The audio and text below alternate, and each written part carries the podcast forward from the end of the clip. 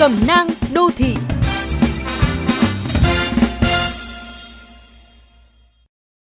Các bạn thân mến, dù chuyển sang học trực tuyến, thi trực tuyến hay thế nào đi nữa, năm học cũng sắp kết thúc rồi. Bạn tính sao với kỳ nghỉ hè năm nay của các con? Nếu các trung tâm ngoại ngữ, nghệ thuật, kỹ năng sống ở thành phố đều đóng cửa, trẻ ở nhà 100% thời gian, bố mẹ hẳn sẽ lại đau đầu với việc quản lý thời gian của con, sao cho chúng không xa đà vào TV, internet. Hay là đưa trẻ về quê, vừa tiện nhờ ông bà chăm sóc, vừa có chỗ cho chúng vui chơi lành mạnh, gần gũi với thiên nhiên. Hẳn đây sẽ là lựa chọn của khá nhiều gia đình. Nhưng về quê cũng có nhiều nỗi lo. Ao chuông, sông hồ, chum vải, bể nước, miệng giếng khơi đều có thể nguy hiểm với trẻ nếu không được để mắt tới thường xuyên.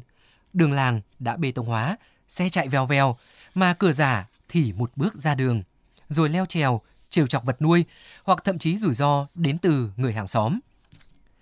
Nhưng cũng có người quan niệm rằng phải mạnh dạn buông trẻ ra để chúng trưởng thành, phải cho chúng có cơ hội cọ sát với thiên nhiên để tự học kỹ năng sinh tồn. Chỉ cần dặn dò thêm ông bà hoặc người trông nom các con là được. Đó cũng là một suy nghĩ đáng tham khảo. Nếu trẻ ở độ tuổi có khả năng nhận thức khá tốt, hiểu được những điều người lớn căn dặn và có kỷ luật, biết hợp tác.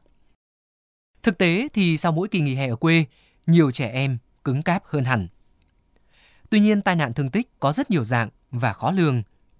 Chỉ bố mẹ mới hiểu con mình nhất, biết rõ với tính cách của con, khả năng nhận thức của con thì cần chuẩn bị thế nào để con bắt đầu sống ở một môi trường mới.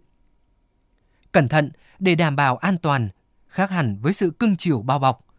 Cọ sát để trưởng thành là quan trọng, nhưng không nhất thiết phải cần thiết ngay và luôn nếu thiếu đi sự chuẩn bị chỉ vì ông bố bà mẹ chưa tìm được chỗ gửi cho con trong một mùa hè có dịch.